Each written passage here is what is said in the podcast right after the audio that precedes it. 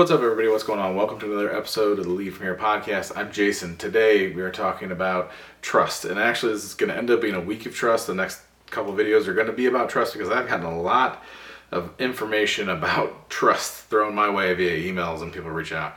A lot of questions around like, what does trust look like? How do I build trust?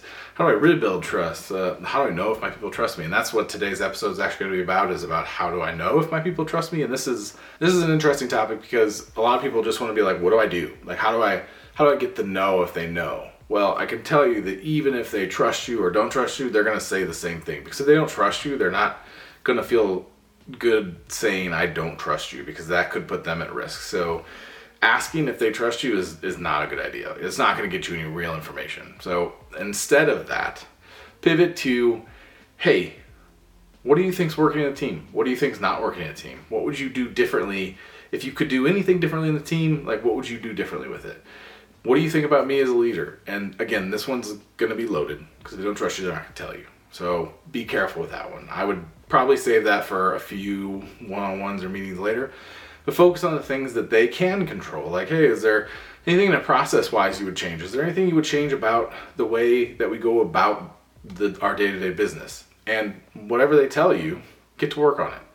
And this is something that is hard to do because it's sometimes those ideas are going to be very complicated to implement, and sometimes people won't necessarily agree. So it's important to also agree, and this is a, a very fine line don't ever say that's a bad idea when they're giving you an idea. Don't ever say that won't work. Don't shoot down their idea.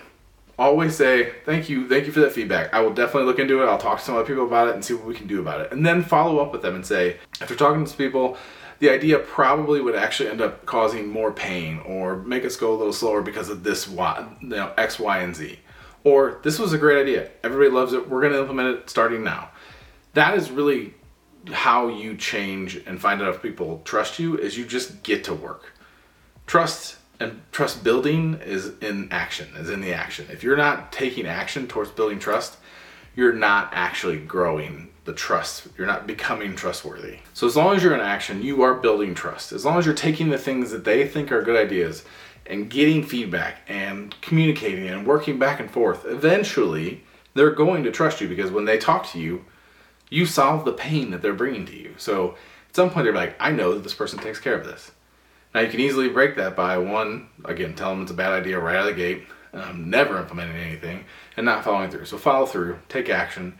You'll start building trust. The next thing, and it's it's complicated and something that I don't ask a lot of people, or I wouldn't necessarily recommend to everybody because it takes a very large amount of self awareness. You have to really be self aware and be able to be truly honest and a little hard on yourself to be able to implement this next piece of advice. So take it with a grain of salt. If you're not that person, that's okay. There's no judgment in any of this. But it's important to understand what your strengths are and what your weaknesses are. And if your weakness is not is self-awareness, if you're not a self-aware person, or you struggle with being um, open to your vulnerabilities, the next piece of feedback is not for you. Um, and that is ask yourself, are you trustworthy?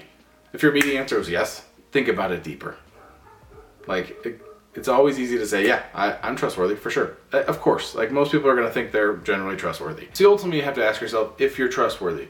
How do you act when you're not around your team, when you're with your peers or your leaders or executives, in meetings with other team leaders and meetings with other departments? Are you the person that takes the blame or the person that gives the blame and shows the blame and like pushes the blame down on the team? Are you the one that takes the credit or are you the one that gives the credit? Who are you outside of your team meetings, outside of your one on ones? And you have to ask yourself this and be very realistic about what that looks like. And if you're not being realistic and you are pretending like everything's good when it's not, that's on you. And while that may have been a working strategy to this point in your career, at some point it's going to blow up in your face because people understand and eventually will hear about what you're doing. So it's really important to also look inward and say, Am I being trustworthy? And if you're not, you have to start making the choice to be a leader. Lead, take the blame, give the credit, and move forward and build up your team. If you're the team's protector and you're looking out for your team, you're doing the right thing. If you are your team's person that is always talking bad about them, that's it's just not a great spot to be. So I would, if I were you, change. If that's the situation you want to be in, you still want to be a leader, long term, that's the way it needs to be. So that's it. Outside of that, it's action. Just be in action, support your teams, and continue to grow yourself. That's the best way to know if you have trust, ultimately. So you will never actually know, like with some people, they'll just kind of always keep it to the close to the chest, or they're not going to tell you exactly how they feel. But if they're bringing problems to you, and if they're telling you how they feel, even when they're frustrated and just kind of venting, like then you know that you probably have at least some trust. And the more you are there and support them and help pivot their thinking and get them into a good mental space, the more they will trust you. But until you are getting that feedback, continue to stay in action. Continue to do the things you say you're going to do and be in it for your team. Hope this was helpful. If you have any questions, hit me up at jason at leadfromhere.co. If you did find this helpful, please like, subscribe, follow. I would appreciate it. Take care.